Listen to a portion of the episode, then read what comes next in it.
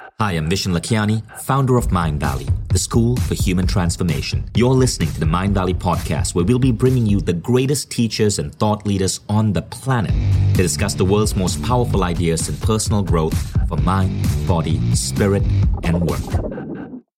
Hey there, Mindvalley listeners. I'm recording here in Tbilisi, Georgia. If you've never heard of Tbilisi, Georgia, you got to come visit. It's a beautiful, incredible city that's about 1,600 years old in a country called Georgia that is just south of Russia. I'm having an incredible time over here. We are here running a Mindvalley event in the Russian language. We have a huge, huge, huge following in Russia, Ukraine, and other Russian speaking countries. And it's just been an absolute delight. So in this particular podcast that I'm bringing you, I'm actually sharing a talk by a powerful speaker. He is the man who was brought onto the Marvel film Doctor Strange to advise, get this, Benedict Cumberbatch on Eastern philosophy. And his name is Gelong Thubten, and you definitely want to be listening to this particular podcast episode here at Mindvalley. So let me tell you a little bit about Thubten. Thubten is a British monk, and growing up in England, he decided that he wanted to escape the world and go within. And so get this, he moved to a remote Scottish island and spent four years in silence in a monastery, going deep into Eastern philosophy, Buddhist practices, and I guess other things that monks do. Now, Thubten emerged out of that experience as one of the wisest, most incredible souls I've ever met in my life. And every time we put him on stage, he is a remarkable hit. I first put Thubten on stage at Mindvalley University in Barcelona, and he was one of my top 10 best rated speakers. So in this particular talk, Thubten is going to share some light on what meditation is really, really, truly about. And before I tell you some of the wisdom he's going to share, let me just read you a couple of comments from people who have actually watched this talk. Ivanya said, a few minutes into this talk, I got the answer I needed to not look for, not need for some kind of happening after meditation. I love this.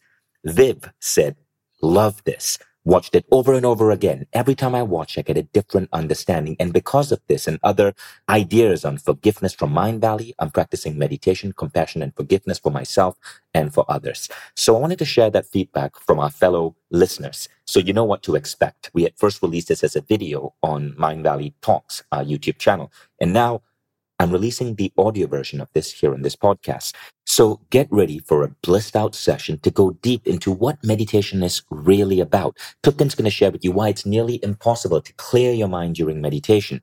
You're going to learn about how to overcome discomfort and how to sink into the bliss and how to not get addicted to meditation. You're going to learn how to take your meditation practice and basically bring in elements that are taught in monasteries around the world so that as we go through life, we get to go through the, the regular stresses and anxieties and pressures of modern life with the grace of a monk. And this is what Thubten's going to be talking about. And it's a lot easier than you think. Now, as a special bonus, after this podcast, I'm actually going to give you a link where you can get and download the meditation that Thubten took us all through at Mindvalley University in Barcelona. But for now, let's listen to Gelong Thubten.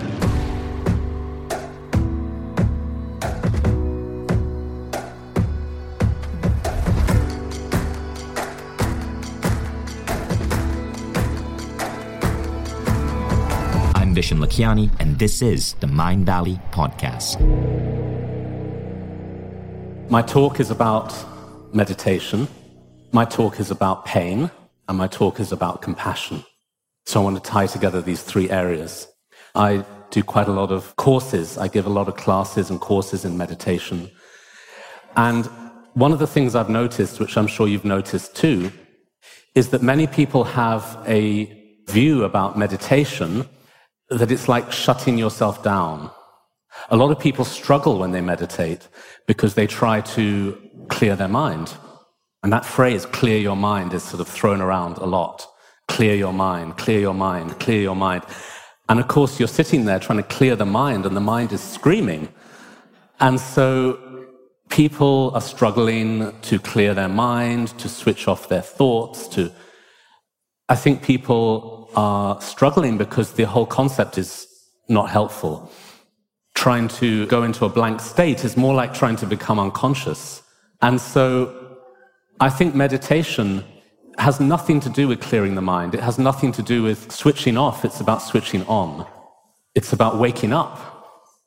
And so the thoughts and the emotions, and particularly our pain, are very powerful catalysts in the practice if you can learn how to work with them in a creative way.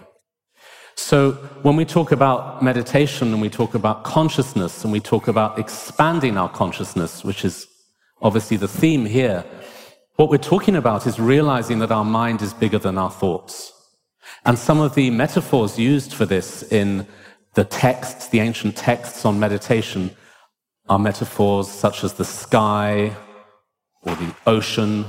Okay, so imagine you're flying in an aeroplane and the aeroplane is coming down to land. You look out of the window and it's all blue sky. And then you look down below you and there's this blanket of clouds. It's like cotton wool. And it looks very solid. The plane is coming down to land. Of course, we know that the plane is going to come down through the clouds and land. But if you didn't know that, maybe if you're a small child or somebody who just doesn't know how these things work, you might think that the plane is going to crash into the clouds because they look very solid. So, in the metaphor, obviously the sky is our mind, the clouds are our thoughts and emotions. And this is what happens to us is that when we are experiencing our thoughts and emotions, especially if they're difficult, painful thoughts and emotions, we tense up because we think we're going to crash. But of course, if you understand that your mind is just like that sky and the aeroplane is your awareness and you're able to just move through those thoughts and emotions without grabbing onto them and without pushing them away, then that's meditation. Another example is the ocean. The ocean has its natural flow, the waves. The waves are coming, the waves are going. The waves aren't separate from the ocean. They're just the natural expression of the ocean. So, because of that non separation, the ocean doesn't need to push away its waves or grab onto its waves. The ocean has no problem with its waves. So, similarly, the mind doesn't need to have any problem with its thoughts and emotions if it learns just to accept. So, I want to talk about a very simple meditation technique, which I'm sure you've all practiced, but I want to talk about it in this context. And that's when we meditate by focusing on our own breathing. I mean, that's a very basic, very classical meditation technique. And I want to talk about how this helps us to enhance our awareness. So, when we're focusing on our breathing, we all know how quickly the plan fails because we sit down with the plan that we're going to meditate and we're going to focus on our breathing. And then within a few seconds, we're thinking about what's for lunch or the mind is, you know, going here and going there. That is where the training now kicks in because here we now have the chance to notice that our mind got lost and bring our attention back to the breathing. So we're not trying to remove the thoughts, we're just bouncing back to the present moment. So we're just leaving the thought alone. We're not blocking it, we're not chasing it, we're just letting it be and returning. So every time we return to the breath, we're strengthening our awareness. We're building our relationship with our awareness. We are being that awareness. So we're being the sky instead of the clouds. And we do that again and again and again. And obviously, we're going to get stronger at it and more able to come back to the present moment more swiftly. But we're not looking for anything. We're not searching for anything. So this is often the problem, is that we're searching. So myself, I became a monk 24 years ago. I was 21. I was incredibly tormented. Tormented by stress, tormented by unhappiness, pain, physical pain, emotional pain. And I came to the monastery to learn meditation to get rid of my pain. And what happened was I started to become kind of addicted to meditation. I was meditating in that sort of addictive way. And I was doing all these sessions of meditation, and I started to get more and more depressed. I started to feel this incredible heaviness in my heart area, like a kind of sinking feeling, like a disappointment, depression. And I went to my teacher, a Tibetan Lama, and I said, you know, I'm doing all this stuff and it's making me depressed. And he said, No, it's not making you depressed. You're meditating like somebody who's taking drugs. You're looking for a high. You're looking for bliss. You're searching. You're pushing. You're trying to feel something. And I realized he was right. And this completely changed my attitude to meditation because I started to realize that in our life, we're always searching something. And our culture is very much a culture of exaggeration of the senses. Feel good, feel high, feel buzzy, get something, kind of ramping up our senses. The media that we all view, the internet, the movies, it's all very snappy, very kind of exciting. So we want that lift. Even the food we eat is sort of laced with E numbers and additives and buzzy chemicals to make us feel something. So then we start meditating, and the same thing happens. We're looking for that feeling, we're looking for an experience. And the problem with that, I find, is that when we're searching for that experience, we're telling ourselves we don't have it. So at the same time as looking for happiness and looking to feel good, we're creating a deficiency. We're creating a sense of lack, a feeling that we don't have it. So, in a way, we're denigrating, we're denigrating our present experience by saying happiness is over there. And that's how we've lived. That's how we've lived in our society. Happiness is over there. If you're thin enough, rich enough, beautiful enough, whatever enough, then you'll be happy. So then we meditate and we say, if I'm blissed enough, if I'm high enough, if I'm, then I'll be happy. So the same cycle starts up again. I think if we learn to let go of that desire and discover that happiness and joy are in this moment now, then we can start to progress. I mean, something else I can share with you from my own story is after being a monk for 12 years, I went into retreat. In our tradition, we do these really sort of extreme retreats of four years where you're kind of locked away for four years. There's no interaction with the outside world, there's no computers, no news, nothing, and you're just in retreat for four years. We were on a Scottish island, so you can't even get off the island. And there's a small courtyard where you can walk for fresh air, but there's a wall around it and you can't go out. It's voluntary, okay? It's not like you're. you heard I worked in prisons. It's not that kind of thing. so, I spent the first two years in tears. I spent the first two years of that retreat incredibly depressed. And what happened when I went into the retreat was I had a lot of arrogance because I'd been a monk for 12 years. I was kind of a bit more senior than the other people in retreat. I thought, you know, I'll be fine. There was a kind of pride there, a kind of arrogance. I'll do this. I'm okay. And it crashed. I crashed into very, very severe depression and anxiety. And I remember being unable to even meditate. I remember feeling like I was falling through space with nothing to hold me. And it was such a bizarre combination of lying at the bottom of a well, and also extreme anxiety. And the overriding sensation was like a knife twisting here in my heart. And I hated it, and I cried, and I was pushing, pushing it away. I mean, who would want to feel like that? Of course, you're pushing it away. And I really hit rock bottom. And of course, when you hit rock bottom, the only way is up. So something changed in the last half of the retreat where I started to learn how to make friends with that feeling.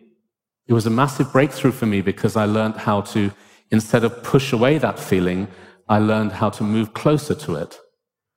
And almost that you expand your awareness, you expand your awareness around the feeling and you completely embrace it.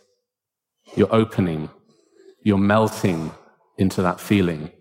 And the key is you have to drop the storyline because there was a story with the feeling. There was my past. There was this happened, that happened. Those are the storylines that we tell ourselves, which actually distract us from the essence of what is going on in this moment. So when I learned how to not get caught in the story and instead relate with compassion to the feeling, it started to change. It started to melt into a feeling of love. And the practice is unconditional kindness. The practice is unconditional love. So you're becoming one with your feeling.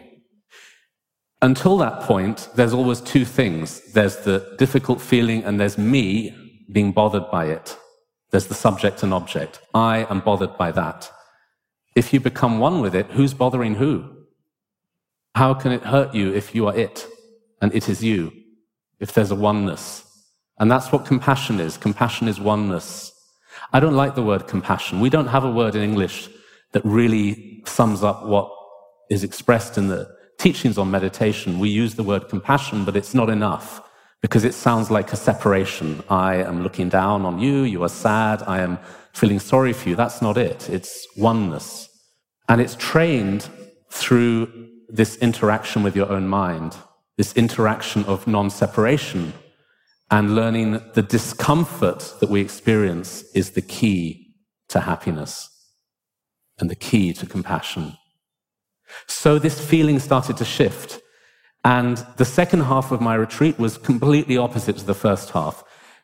The first half of my retreat, the overriding image was I felt like I was inside a metal box, inside a metal ball with spikes on the inside, digging into me. And any move I made, mentally or physically, the ball would roll and the spikes would dig into me. The second half of the retreat was like sinking into a comfortable bed. You are in the comfort of your own mind because you start to make friends with yourself. So this was enormously helpful for me and something I'm still learning about and still trying to share with others around how to make peace with your mind. Going back to my initial point, when we're trying to clear our mind, that's like annihilation. That's a very aggressive, sort of a violent thing to do to try and empty your mind. And then when you're trying to push for a bliss or a high or a special feeling, again, that's a very aggressive. To me, it feels very aggressive because I'm telling myself, this is boring. This is, I don't like this. I want to go over there. So to me, that's a kind of aggression. And then to go back to what I was saying about this very simple technique of when you're focusing on your breathing, your mind wanders and then there's a moment where you notice your mind has wandered. How many of you get tense when that happens? That's totally normal, isn't it? We feel like a failure. The mind wandered and we think, oh, I've blown it. And we kind of pull it back. So that's the kind of aggression again. I would suggest a different approach. I would suggest that when your mind wanders, you realize that that is what aids you in coming back to the breath. So your thoughts are your friend, not your enemy. They're like weights in a gym. If you go to the gym, you don't want to lift feathers, you want to lift weights. So if your mind is wandering a lot, that's good because it gives you a chance to return. And that moment of recognition that your mind has got lost, that moment is key. For many people, that's a moment of failure. Like I asked you, do you get tense? That's like you've failed. But if you can learn to see that moment as a moment of success, because you were lost and now you're found, and you're back in the conscious awareness, then you're making peace with your thoughts. This is self forgiveness. This is self acceptance. This is compassion. And only through resolving that internal conflict can we become a more compassionate person in our external world. So I think it's very much about the journey of friendship, friendship with your mind. It's about compassion. And now I want to say a few more things about compassion. I think that there's a lot of people who meditate understandably to reduce their stress.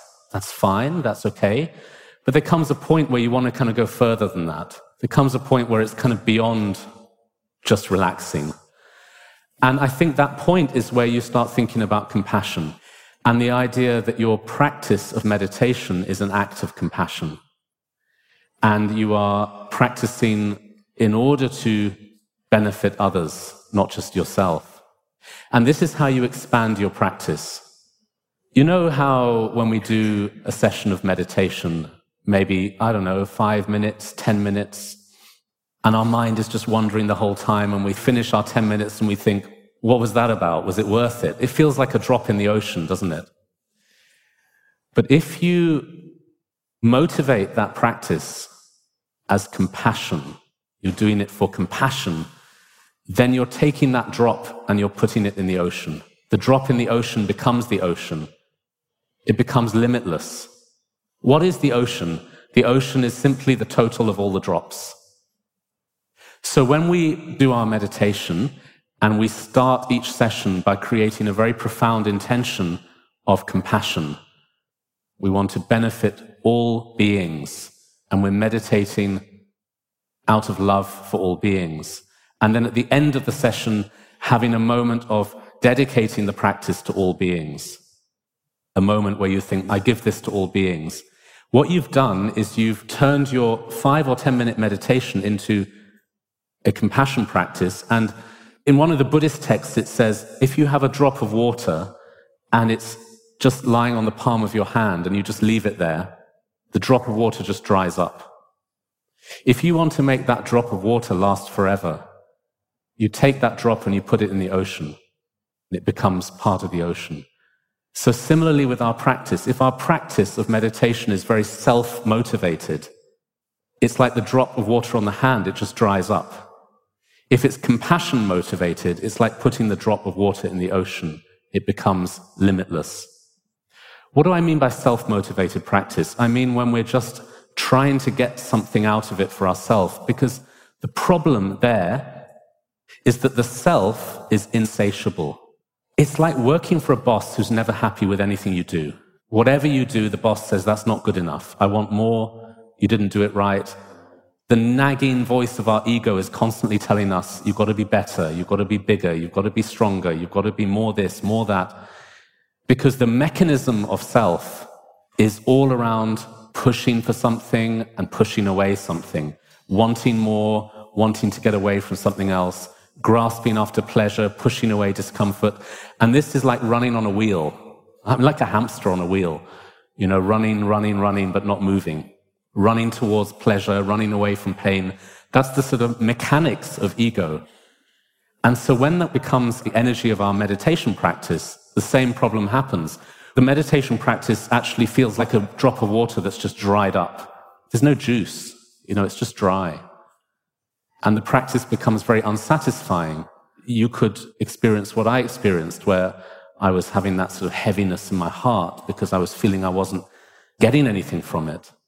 This kind of ego based practice. Compassion based practice is where you're practicing for the benefit of others, which includes you. I'm not saying you're just this doormat and you're going to become this kind of martyr and help everybody and you're going to be miserable. I don't mean that. Compassion is incredibly enriching. And according to Buddhist philosophy, compassion is the natural state of our mind. Compassion is the natural state of our mind. And I'm very interested in the links between Buddhism and neuroscience. And when we talked with neuroscientists, they talk about the natural chemistry of the body, which a baby experiences, oxytocin. Oxytocin is the chemical that a baby experiences when the mother and child, when she's breastfeeding the child, mother and baby go into a state of oxytocin. This is our sort of default state chemically. Oxytocin is the chemistry of love, the chemistry of unconditional love. When it's love that needs something like a validation, it's more like dopamine, the druggy love. When it's a love that's expanded and doesn't want anything in return, it's oxytocin. So that to me suggests that we are hardwired for love on a chemical level. In Buddhist philosophy, it's been talked about for centuries, but it's exciting to see how science is catching up with Buddhism. 2,500 years, a bit late, but anyway. so, according to this knowledge, compassion is our natural state. So, the quality of our consciousness is love. The nature of our consciousness is love, unconditional love, not love that needs validation, but unconditional love. So if we are meditating with that in mind, and we're having that sense of compassionate giving in our practice, then we're on the right track. And as I said earlier, how you relate to your own discomfort is the key. It is absolutely the key. And what I try to work with myself and what I try to share with others is those tiny moments, those tiny moments of discomfort throughout the day. I find those very interesting. Those tiny moments of physical and emotional discomfort. That's the practice. So when you're standing in a queue or when you're stuck in traffic, Even when you're in like the hotel here and you're pressing the button at the lift, the elevator, and you're waiting for the lift, there's a moment of waiting, isn't there? There's a moment where the body tenses up. When's the lift going to come? We see all these moments of waiting, being stuck, stuck in traffic, standing in a queue, whatever. We see these as moments of discomfort, moments of time stolen. For a meditator, these are moments of time given. Because if you can learn how to, in that moment, completely surrender, you're reprogramming your brain, you're reprogramming your heart, you're learning to meet discomfort as a friend. So it doesn't have to be a big, huge thing like sitting in a four year retreat and having a knife twisting in your heart, like I was describing.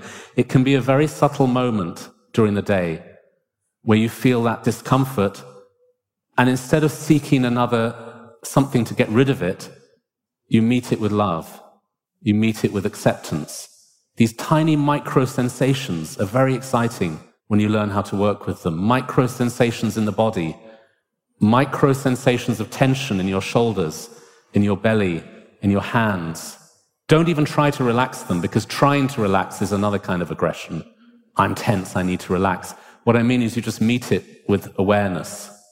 This whole thing is around awareness. This whole thing is around conscious awareness, being the sky instead of the clouds. The sky encompasses the clouds. So normally when we have sensations of tension in our body, we push them away. We hate them. But if you can relax with them and just be compassionate and be in that moment with awareness, you're making friends with reality. This is how to increase joy without looking for joy. It's a paradox. You know how people fall in love when they stop looking for Mrs. Right or Mr. Right? It's the same with meditation. One of my teachers once said, We are mentally very rich when we desire nothing. We are mentally very rich when we desire nothing. I think that's a very powerful statement. We're mentally very rich when we desire nothing. So, what I'm saying here is that if you're trying to push yourself into a state of joy, you're just focusing on the absence of joy. You're focusing on lack. If, on the other hand, you meet pain with joy, you're programming yourself, you're teaching yourself that you can be present, and in this moment, everything is there. Everything you always wanted is there. And what this exercise does is a very clever thing, you know, the exercise of learning to be mindful or aware or present in traffic jams or queues or when your phone slows down, any of these kind of waiting situations. It's very clever because next time you're stuck in traffic, you're going to think, oh, great, I can try that thing now. I can do that thing I learned from that monk. I'm going to do it. So you're almost saying, bring it on. Bring on the pain because this is my training. So then your relationships change. That person you find uncomfortable becomes your friend. Because instead of mentally shutting down and feeling, oh, this pain, I wanted to go away, you're opening to it. Your consciousness is expanding to just be with what is and not push anything away. So you have a kind of oneness, like a unity. And that means anytime anything goes wrong in your life, you could kind of get excited about it. You could think, I'm going to rewire my neurons. I'm going to change my brain chemistry. It's counterintuitive, isn't it? Because normally we want to feel good, but feeling bad doesn't have to be feeling bad. It's a subjective experience. It's a matter of opinion. You know, a lot of people like to close their eyes when they meditate. I do the opposite. I keep my eyes open. That's how I was taught. And the reason for that is it's about being in this moment rather than shutting down this moment or changing this moment. I hope you enjoyed that talk by Gelong Thubten. By the way, for those of you who are curious, Gelong is a title. Thubten is the man's name. Gelong is a title of honor. It's a title of respect that one would give a monk of Thubten's practice.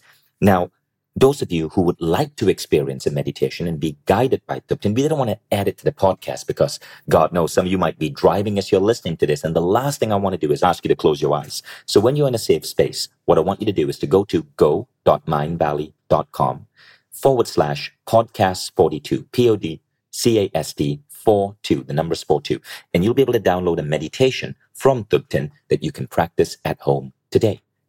Have fun, guys. And if you enjoyed this particular episode, go ahead and leave a review. And in the review, mention Thubten. I know that our authors love it when they see their name in a review and they hear how they got to change your lives. And of course, if you know anyone who would benefit from this, please share this with your friends. Thank you all for being our listeners.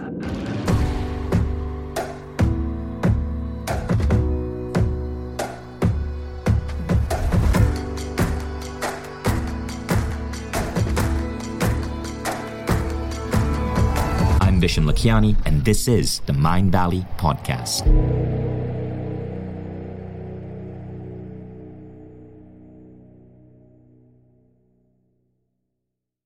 If you like the Mindvalley podcast, take the next step. Become a Mindvalley member. Imagine being coached daily by the greatest teachers on the planet. How quickly would you transform your health, your mindset, your body, your relationships? How quickly would you double the size of your company? How quickly would you see your career grow?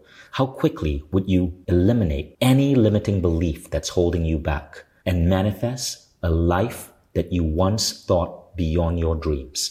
When you become a member, you don't just get access to the greatest education in the world. You become part of a community of 150,000 of the most incredible people dedicated to personal growth. Go to mindvalley.com forward slash now to get started.